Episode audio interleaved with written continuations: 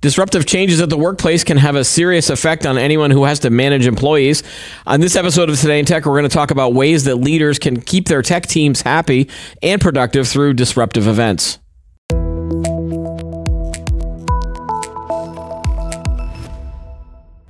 Hi, everyone. I'm Keith Shaw. Welcome to Today in Tech. Joining me on the show today is Ron Gutman. He is a Stanford University adjunct professor as well as an inventor, entrepreneur, and investor. Welcome to the show, Ron. Welcome. Great to have you. Great to see you. Great to be here. And thank you for having me.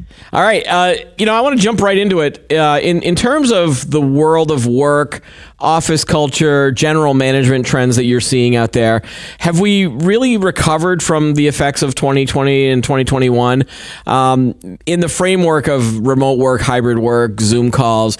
Has the dust settled in terms of that, or are we still seeing a lot of different disruptions out there?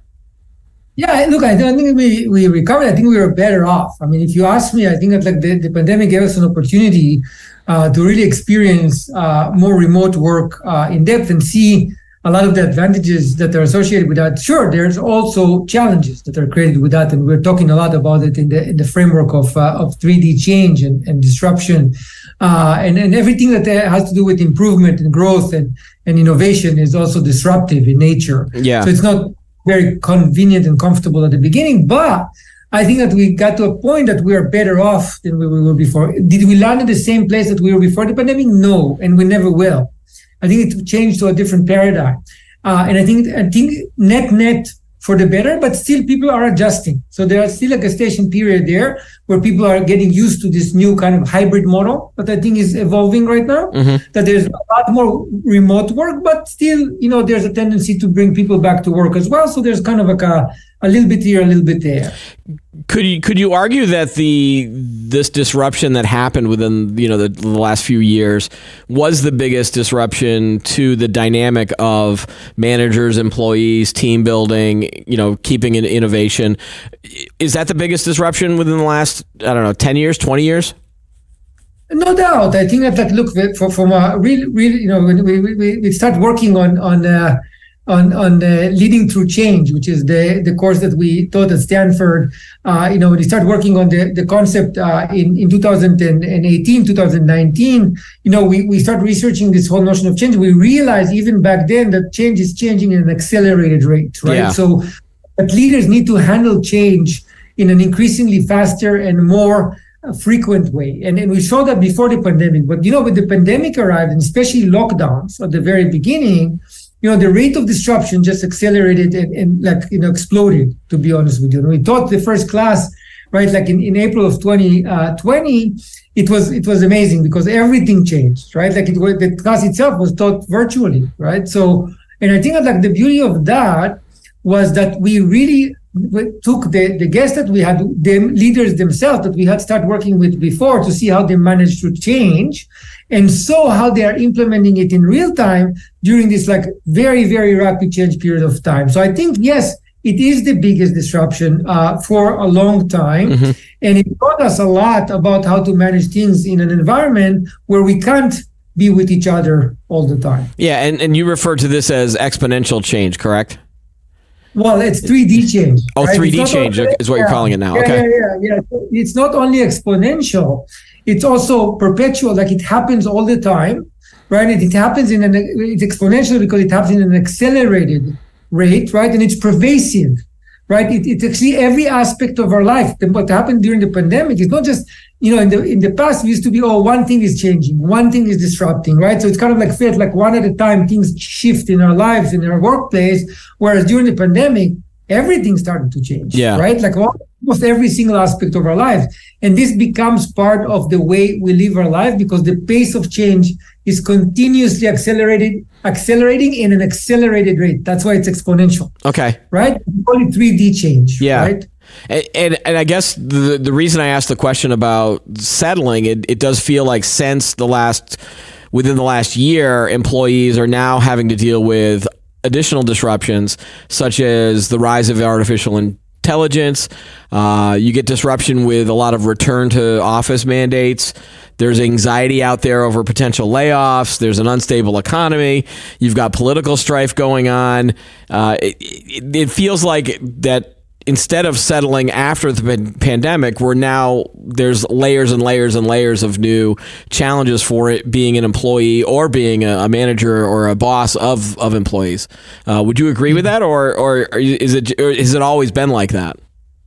No, I think you're right. I think I think that it's, it's absolutely right, and, and and we see it in sapient leadership in the theory that we uh, put together in the framework that we created around sapient leadership. We see that as an opportunity right? There are multiple layers uh, of change that are happening to us and happening to leaders in an accelerated rate. And this is an opportunity to take all the paradigms that we, you know, evaluated over time and kind of like got a bit dusty, you know, over the years and to reevaluate them and change them in a better way, right? Like because we have to do it. And what our argument is, is that the new type of leader, the most successful leaders of our time, will be the one that learn how to handle change they're not the ones that actually are learning a certain skill, right? Or learning a certain way of doing things and then stay with it for, for life, right? The opposite is true. What they what leaders need to learn today is this notion of how to handle change, mm-hmm. right? How to be a leader that lives in a continuously in a continuous environment of continuous change, right? And I think that this is the thing that will be very important in, in a world in, in which change is, you know, perpetual, it's pervasive, yeah. Right? It's exponential, right? They need to apply sapient leadership yeah. in order to. Yeah, you, you use you use the term sapient leadership. I want to ask you, what does that mean, and what kind of uh, traits does that entail, and how is that different from what people might have thought of of, of leaders in the past? Because uh, you mentioned that leaders need to be anti-heroic as opposed to heroic, and I imagine as you know, traditional leaders would be like, you know, charging up the hill with a sword, going, "Follow me, everyone, and we'll get to the sales goal, or we'll get to whatever goal they have." Uh, sapient leadership is completely different, right? Yeah, look, the, the notion of follow me is something that I, I, I admire because leading by example remains important, right? So let's keep that uh, in mind. But the notion of a hero leader, the know it all, you know, what we define as the hero leader, yeah. which was you know, we grew up with the some of these paradigms. Like uh, here I come to save the day. Yeah, underdog. Right, right. Mighty Mouse, right? So oh, Mighty like, Mouse. Yeah. Sorry. so so it's like here I come to save the day, right? So yeah. like this is this this paradigm is dead, and I'll explain why. In a world of change that is happening in such an accelerated rate, no individual has enough of the knowledge, the experience, the skills that are required to handle these very rapid changes. It's much more than any time before. It takes a village, right? It takes a lot of people around the leader to be there with different kind of experiences, different kind of knowledge, different kind of uh, expertise to jump in into the situation and create solutions that are a lot more multidimensional, sophisticated, deep, and important at that point than any individual leader can have in their head themselves. So mm-hmm. a leader that that they know everything and this will have solution. He's the smartest or she's the smartest. It's the, the most capable. This that they will fail because at one point they'll cause everybody around them to just take a step back and say, let them make the decision. Even though I know better than them and I may have been in this situation before or I may have a piece of knowledge that they don't have, because these leaders don't create this psychological safety mm-hmm. around them for people to step up and say, wait, I have something for you that will actually save the day. Yeah. Right? Yeah. Then an old paradigm that you have, they just step back and say, let the leader decide. Yeah. Right? Because they know, right? And I think that's like the idea of creating psychological safety, right? By being authentic, right? By being, by listening to people, by learning, by eh, digesting all of this together and then making decisions based on that creates this psychological safety. And then people come up and say, yes, I do have a different idea. I do have something to add. I do add something here that will change the day. And then actually the leader becomes better off because their decisions that are powered by the people that are who are who they're leading are so much better and, and, and they can evolve very fast yeah very fast and i think you've pointed out the key traits uh, to sapient leadership, and it, it, feels like creating that psychological safety, uh, but also listening and being able to adapt quickly. What are if do you rank those traits, or would you say there's more? You know, some of those traits are more important than others, or are they all equally important? No, they're, they're, they're, they're important. All of them are important. It's creating the environment, right? Like basically creating the, the, the culture, like understanding like where we're going as an organization, making, making this whole notion very, very uh, favorable to people, right? Like we have, we have a mission, we're aligned, right? We're aligned around the mission. People are feeling that they have input into what we're doing and where we're going, right? They feel that they're part of it. They're not just like, you know, they're being taken to a journey that they may or may not want to be in. Right. Right. They're, they're feeling part of it and they're feeling part of managing. Right. And that's very, very important because then you get people to shine. Then people make an effort. They feel that they're in charge with everybody together. They feel accountability. Right. And they feel energized to actually help and solve the situation. So you talked about the sales goal that you know the leader is kind of taking everybody to solve that sales goal. Yeah. It's not the lead sales goal or it's not Wall Street sales goal, right? It becomes actually everybody's sales goal because now we're trying to do something together that makes all of us better off. Okay. Rather than it's like And- it's and- something arbitrary. Yeah, how is that uh, this concept different from the idea of leadership uh, by committee or that term? It, that, that feels like it's a negative connotation when you t- say it like that, but it can be collaborative, but not necessarily um, stuck into this committee think, right? No, I, I, think that leadership uh, still has a place. I mean, people, uh, especially in work environments, right? Uh, people uh, need leadership that eventually makes decisions, right? Like, and and and in the leader, real leaders understand that what they're doing is agency. Like people, some leaders think that they start building their ego. They start thinking, "Well, I'm smart because I'm a leader. I'm smarter, more capable." No, you are an agent. You're an agent of the people who you- you're leading. You're an agent of your customers. You're an agent of your partners, right?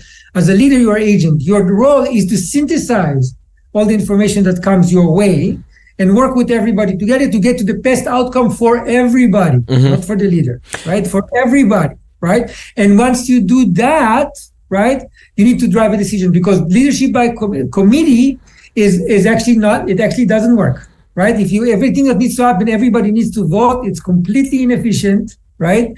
It creates a lot of friction and politics and all these kind of things, and it it fails, right? So I think that what that what we learned that it works really well with people because people still want leadership mm-hmm. is when they feel that their word is actually listened to. And not just kind of lip service, not just like you know leaders that say like yeah yeah yeah tell me what you think and then do whatever they want. Right, right. So, People so need to Yeah. So when you hear the, the term leadership by committee, do you think it's more of okay, we're all we're, we're, we're five people in a room and then we'll vote on on whatever decision we're going to make, and it's more of a democracy or I, I don't want to say It's democracy. not even Yeah. democracy. It's just like, like really like it's a committee, right? Yeah. everything is it's like some, it sounds like uh, Soviet Russia or something, right? Like everything is decided by a committee. These things fail, right? In in in large systems, in small systems, these things fail. We vote for government once every four years to bring you know leaders into power and then let them lead, right? Like at the at the end of the day. So we want to make sure that if, if the leaders are not being good agent, we replace them, right? And that's fine. That's part of where democracy actually comes to place because leaders need to be really great agents. But when they lead, they need to continuously take the inputs, synthesize them, and get to the best outcome for everybody. And Okay. I think that that's than, than just like every time that you need to make, a tiny decision, it's like, oh, let's bring everybody to, to vote. I mean, this is completely inefficient. Yeah, yeah, yeah. Does does th- this reminds me of? Um, I don't know if you watched uh, old Star Trek episodes. Or are you a, a fan of science fiction? Of course. Of course. Okay. So, uh, you know, the difference between Star Trek with Kirk, where Kirk was this leader, this, you know, follow me up the hill. My decision is what it's going to be. And then when they went to the next generation episode, Picard would have these meetings in the, in the room and he would get input from everybody. But in the end, it was still his decision. And so it felt like we're now in this Picard world of everybody's input is, is accepted, but he can disagree and still, make a decision based on all of the, the available input. Is that is that a, a close I love, analogy? this, I love this analogy. I love this analogy. Yeah. I love it. It's it's so true. It's an evolution. Even even there, it, it evolved right into a much better way of, of making decisions, a much better way to bring everybody with you to create alignment, right? And a lot better way to manage change. Right now, that is happening much faster, just like in the in, in, in the evolution of you know science fiction. Yeah. Right? So, I, same.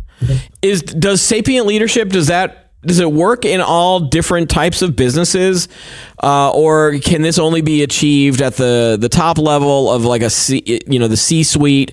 Um, can it be used in middle management? Can it be used on with frontline workers? Does it have to be a big corporation? Can it be work at a small business? Like, or does it work no matter what size uh, or structure you have? Yes, this is the thing that surprised us most.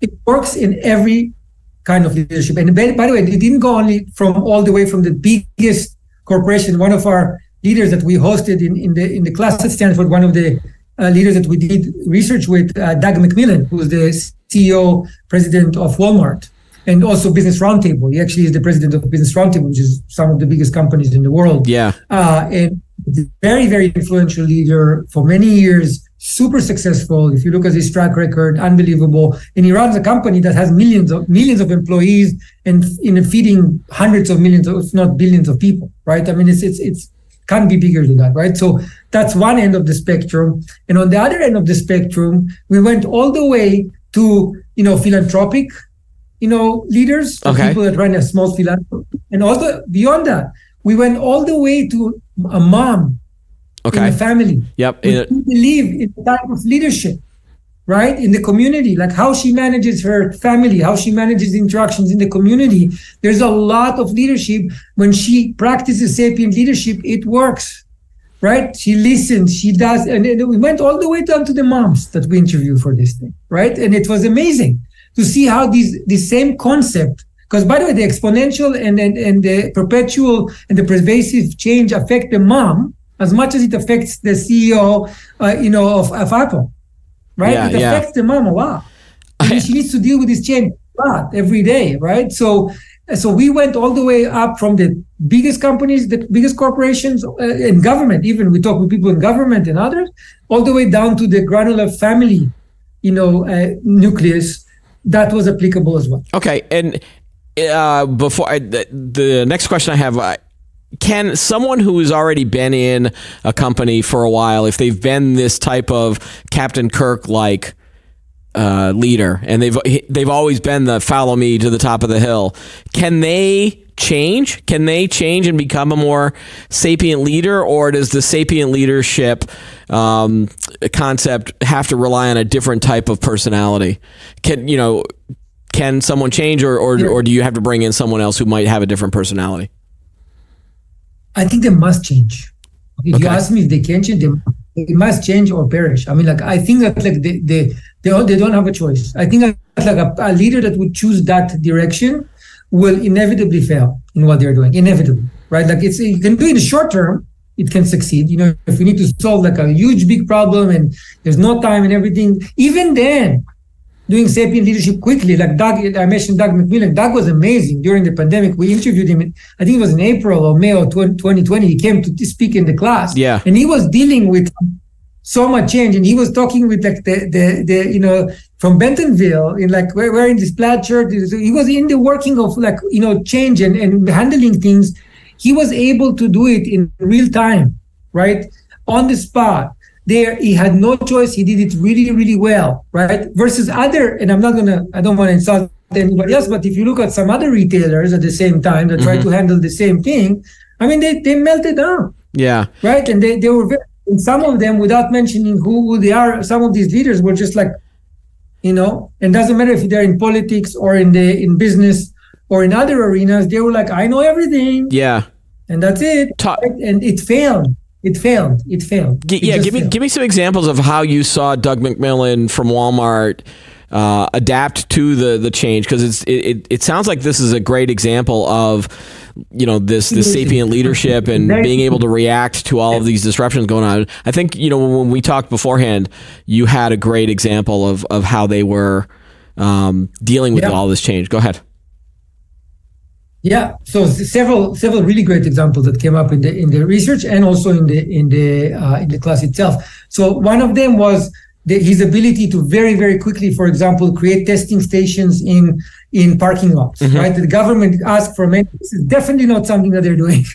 never learn how to do that. It's not even close to what their core competency is. How they transformed the organization very, very quickly to provide a community service, right, to like millions of people and things that they've never known before. So they had to like really do like uh, while they need to manage a pandemic, right? Like that was one very important thing, and he attributed that, which was super interesting, to something that happened during Hurricane Katrina, I believe.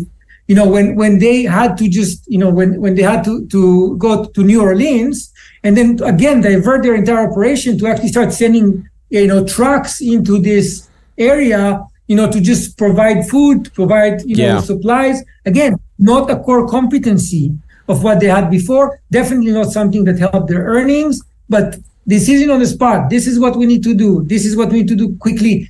Taking the information most importantly and the way he described to us how he did these things is like it's not that he came out of the blue with the idea. He got information from the ground mm-hmm. right? He synthesized it right? He changed the way they used to do things before and moved to a different way of doing things based off the input. So for example they had stores in Wuhan, believe it or not. So Doug told us that they, they uh, Walmart had stores in Wuhan. Mm-hmm. He got some signals early on from the early days of what's happening in Wuhan, and as opposed to other people that just said, "Well, you know, this is in China." I mean, like, come on. I mean, this is you know. Yeah, yeah, yeah. No, he listened. They came to him and said, "No, Doug, you need to to do to to do," and he started preparing well ahead of everybody else, rather than just brush it off and say, "Well, let the Chinese team deal with that." Right? He's like, "No, no, no. Let me listen. Let me think about it. Let me synthesize. Let me move." Right? So pivoting because of that and preparing. And when the thing hit, he was already ready. Yeah. As opposed to others that say, Chinese problem, right? so, you know, like, sorry, well, well, that reminds me of another question. Do you think a lot of leaders are, uh, tend to be afraid of failing? Um, because it feels like with this sapient leadership, if you're listening and you're hearing a bunch of different things, and you still have to make a decision, that if you're afraid to fail, you might hold off on making the decision um, because you don't want to fail. Whereas with a, with a sapient leadership approach, even if you fail, you can quickly still adapt until you succeed. Does that make sense? Yes, I, I, I have a culture in the company that I run called Intrivo and, and the other endeavors that I yeah. run. I have a culture that success and learning. We call it, uh, uh, you know, tongue in the cheek, we call it SNN. Okay. Success and learning, right? So we have only two modes in my companies. You either succeed, or if something didn't work and you can actually articulate why, measure it, and articulate how to do it next better, then you're in learning. And you're still in success because learning is just going to create the next success. The only way to fail with me is to repeat the same mistake. That that's not learning, and that's, that's right. That's a shame. Right. If you but can't learn from your from your failures, you're not getting anywhere. Right. And then you know what this culture does? It takes away the fear of failing. It takes away the fear of failing. Again, creating psychological safety for people to really understand that it's okay to make mistakes. It's fine because you never fail as long as you don't repeat mistakes, which I don't know how to deal with. Yeah. Someone lets mistake, whatever. But if the, you make new mistakes all the time, you never fail with me. So the fear of failure goes out, and people, once again, are much more likely to engage. Okay. Right? Leaders are much more likely to engage when they feel that they're they're continuously evolving. All right. Right. But you need to measure, you need to be driven, you need to be true to yourself, you need to be honest, you need to admit mistakes. Yeah. And then you move move on. Okay. Right? Positive. From from an employee standpoint, uh, if, if maybe you're not a boss, maybe you're not a manager, but you're one of the workers. Um, can you t- how can you tell if if a leader is being truly authentic with you uh, instead of rather than just repeating a bunch of buzzwords or marketing phrases or other things? Because you know I have a pretty big BS detector uh, being a journalist but you know there's a lot of people that might not have that detector. Um, so how can you tell? And, and, and, you hear leaders leaders talk all the time. Um, so is there is there a way that you can tell whether someone is being authentic or if they're just repeating buzzwords? Yeah, I think so. I think like you know, there, there's uh, there's several layers of that. First of all, put it to test, right? If somebody comes and tells you, you know, they believe in something, right? You know, put it to test, right? Like make sure that you know if if, if we're practicing sapient leadership, we're practicing success and learning, is this something that we like when I make that mistake, am I being barraged mm-hmm. for the mistake? Because then it's it's not, it's lip service. right? Like it's not, right? It, when I have a new idea, even if it comes up and it's not the right idea, they're not the same idea that the leaders has. Am I being listened to? I don't need to be agreed to. Like, you know, Bezos had this like uh, disagree and commit culture, which I think is an awesome culture. Jeff Bezos built Amazon on top of it, and I think it's smart. Disagree and commit means first allow people to disagree and listen to them when they disagree. Don't just say, ah, and do what you want to do. Yeah. If you do it three times and they know, then they know that you're not authentic. They need to see that sometimes when they come up with these ideas, especially when they're different than yours, sometimes you change and you celebrate that. You celebrate that. When you change, you change your mind, you celebrate that. Yeah. You say, look, this guy or this lady came to me and said this thing I'm brilliant. I used to think this way. I went that way. Amazing. Like celebrate it. Let, people understand that it's right. And if you're an employee, test it. Test it. Try it. Right. Try to come up with something that is different. Is are they accepting it the way it is? Are they listening? If they agree or disagree, it's not the point. Do they listen?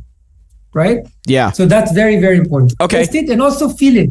Feel it. Authenticity is something you feel. Okay. Right? Authenticity is Yeah, so th- that leads me to another question in, with the role of the follower, uh, or and, and I, I use the word follower in, in quotes here, but the role of an employee that's working with a with a leader who's going to practice sapient leadership. Does their role also have to change? It, it feels like they have to buy into this concept as well. That they can't just be a follower. They can't just say, "All right, I'll follow you up the hill and we'll go fight this battle." Um, how how does a, think- an employee deal with that? I believe that everybody practices sapient leadership, not just the leader. Yeah. I think everybody practices leadership because sapient leadership brings the entire group into leadership, basically, right? So sapient leadership cannot be practiced just by the leader. If people don't participate in this culture, it's moot, right? You know, you don't get the benefits of sapient leadership. So I think that like absolutely instilling this mindset in the organization, creating the not only creating the psychological sense, but creating the arena you know, opening the discussion for people to say things, reminding them that we're pra- practicing sapient leadership, celebrating the people who do come up with opinions that are different and prevail, right? Yeah. All of these things are part of getting sapient leadership to work where everybody practices it, not just the leader.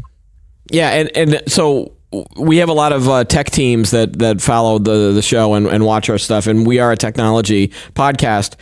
Um, within uh, specific teams that have technology people in them. So engineers for example or or programmers. Some of them are usually more introverted maybe than others on a sales team for example. Um, i would imagine that a sales team and, an, and a marketing team would be all in on this idea because they'd be gung-ho and they'll just do whatever the leadership wants them to. But if someone's introverted does it does this still work depending on the personalities of the team members? Or could it could it get big could it get bogged down into some other difficult arenas So, so, so the question is like, it, it, can you rephrase just the last? Well, does does sapient leadership work uh, amongst a different a bunch of different types of personalities within a team?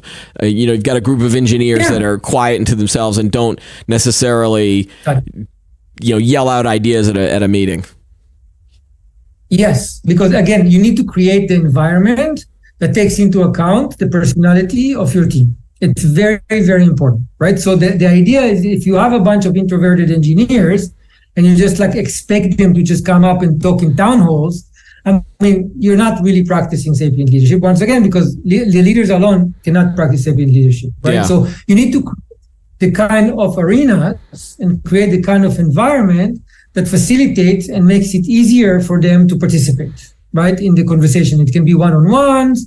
It can be like like you know kind of like thought, like a bottom-up approach of like you know giving them a forum that is a little bit more oh a bunch of engineers are getting together several times a week and having discussions that are not just you know the scrum the the, the daily scrum and the, Yeah. the, the work that they're doing in Agile, but it's like it actually they're talking about some topics that are you know related to the company uh, at large but they, they're more comfortable doing it in their pod rather than you know in, in doing it in in you know larger environment right? So i think that again intentionality is everything here right? Like you can't just expect it to happen by itself and you need to be mindful of the fact that there are multiple personalities, styles, etc. In, in the workplace, no matter what. Yeah, and and a lot of these things that we've been discussing re- make reminds me of this concept of brainstorming meetings. And uh, there were a few articles a few months ago where people were saying that the idea of a brainstorming meeting is is now old and past. And uh, I just wanted to, what your thoughts are of brainstorming meetings. Can it be beneficial, or does it get bogged down into uh, weird places? And how does that fit within the sapient leadership model? So you you're asking basically about the brainstorming. Yeah. Right. So so so brainstorming in in my mind, brainstorming is alive and kicking. It's great. It's a way of actually practicing sapient leadership. Uh, brainstorming, good brainstorming has a methodology, right? I had a, a, great privilege to, to when I was at Stanford University to, to work with David Kelley, uh, was uh, the, the, the the father of the D school, the design school at Stanford, and, and started IDEO and and and really learn from from him a lot about this whole notion of uh, of, of, brainstorming uh, this whole notion of like how to do it in a methodology that gives everybody the opportunity to engage. One of the most important rules for for effective brainstorming is like you you never judge right? What mm-hmm. i learned about you know great you know brainstorming participatory opportunity to do things together is that you don't judge. Let people just you know they do stop them in, in sticky notes. They put sticky notes on on a, on a wall or on a black on a whiteboard and so that nobody has the opportunity to say, "Oh, this is a dumb idea," because no idea, no ideas are dumb.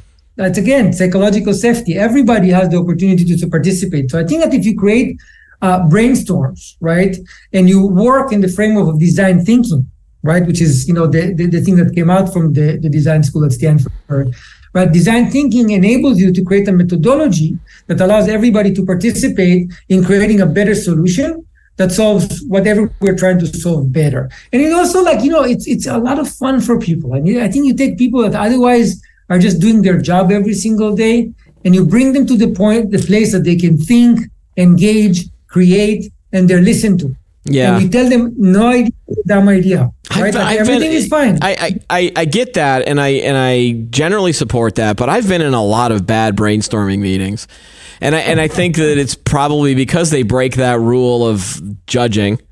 They need, you know, whenever you right. pitch an idea, it, the basic instinct for a lot of employees is to just go negative and start thinking of everything why they, they start thinking of reasons why that idea is bad and then they start listing no, it out. and then and then you get into a power struggle from the people that talk and interrupt and and and or the boss then goes ah, I don't know. That would cost too much money. Ah, and then and then I feel if I'm an employee that, that had that idea of like well I'm not now I'm going to start filtering my ideas.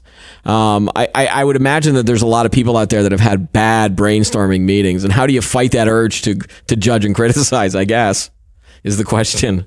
Yeah methodology. Like I, I think that like using the methodology, right, is is very very important. Yeah. Right. Because I think that's like the idea of like there's a methodology of like how to let people what are the ground rules, how to let them express their opinions, how to actually after they express their opinions, you know, do this kind of like you know people voting, but without people seeing what other people are voting because it's all confidential, right? So nobody feels pressure. Yeah. You know, to say something that they have to say, right? So, so you know, I think, or, or they're they're like, oh shoot, if I say something, they'll shoot it down. Nobody knew who brought up the idea. So when the people are voting to on ideas that are better to just condense, because you do want to condense. Some people come up with ideas that are out there, which is fine. They're just not going to solve the problem. Yeah. Right. So so how do we do it? Bring more of the people to coalesce around certain ideas, and then we test them. Right. We test them. We put them to the test of reality. So I think that there's a lot of things in product design like that uh, on creating solutions. You know, I, I, love product. I'm a product guy, right? I love building product. I, I, like creating product. And I think that brainstorming solutions that lead to better product that solve the problem better start with a great brainstorm with a lot of great people. By the way, not just professionals, because sometimes you get the best ideas of how to tackle a problem from somebody that is actually not a professional, but sees things from a certain perspective that you missed right? So it's very helpful to synthesize that into the decision making uh, as well. So I, generally speaking, like brainstorms. I did participate in brainstorm that really didn't work at all. Most of them because either they lacked methodology or, like you're saying, people put other people down, which is that this is the end of it. We yeah. cannot, cannot. Well, celebrate everybody. Ron, what I need your help with is is how do I brainstorm with my family in terms of where we go to eat that night? because that brainstorm meeting always ends up with uh, hurt feelings of, of someone not liking the, But the you're restaurant hungry, choice. what? Don't don't brainstorm when you're hungry. Like it's like like my mom used to give me the HALT rule. You know the HALT rule, H A L T. You know what the HALT stand for? No. Stands for? What does it stand for? There are four states. There are four states in which you should not create any, should not engage in contentious or arguments with people, right? Or even do debates. The four states that will actually cause people to overreact, right? Four states, and the, the acronym for that is HALT, H A L T. Hungry, Yep. angry, Angry. And tired. Oh, What was? I'm sorry. What was Hungry that? What? What? No, you're you're Hungry, Yep. angry, lonely, and tired. Okay. Lonely and tired. Okay. All right. So Yeah. These are the brainstorming meeting should have uh, brainstorming meeting should have food. It should be done at an amusement park because that that's when everybody won't be angry. Uh, in in a group so no one feels lonely. And then and then uh, I, I guess uh, in the middle of the day when no one's tired. coffee, coffee and, coffee and green tea. All right. And um, one final question: Does does this require any reshuffling of, of a company's organization, or uh, or can they do this within a current structure? And then another question: do, Does a company employ this like a large, like just do it all at once, or do is it more of a slow stepping process to to start implementing this? Well, it depends. It depends on the company and depends on where they are, where they're starting it, and, and it also depends on like you know, it's created. Change is is, is an art. You know, like there's Yeah. a whole, you know, all, all you know, you know, books and and and, and more and, and written about uh, you know change management. But you know, when you think about change, in my mind, is is you need to create alignment. You need to make sure that there, it's coming into the organization in a way that is explained really well and bringing people into the fold. It needs to be methodological and need to be an analyzed first to understand where the organization is, where people are vis-a-vis where you want to go, and what are the best steps to, ta- to take to getting there. Some organizations is just like tweaking a little bit here and there and talking with some leaders and Yeah. figuring out some processes. Some of them will require more than that in order to get there. But sapient leadership is something that can happen gradually. You can bring it into the organization gradually. You don't need to just like transform the whole organization and you know, turn it upside down and make it happen in one day. Mm-hmm. It's something that can actually get into the organization gradually. And we've seen it. We've seen it in organizations that were able to transform themselves all the way from startups right? That we're able to just kind of from, from a very frantic mode of like, you know, a leader that is just scrambling to, to, to do whatever to a great working team that was that was actually accomplishing a lot to bigger organization that you know took management consultants to to, to get this thing done right Yeah. so but i think that uh, all, uh, all all along the continuum it's possible and depends on the organization All right, uh, Ron. Uh, gr- great conversation. Thanks for for joining us on the show today. Some some fascinating uh, topics. Amazing. Thank you so much for taking the time. It was a pleasure. I love the podcast. I can't wait to see it and, uh, and look forward to, to our next conversation. All right, we got a fan. All right, uh, that's all the time we have for today's episode. Don't forget to like the video, subscribe to the channel, and add any comments that you have below. Join us every week for new episodes of Today in Tech. I'm Keith Shaw. Thanks for watching.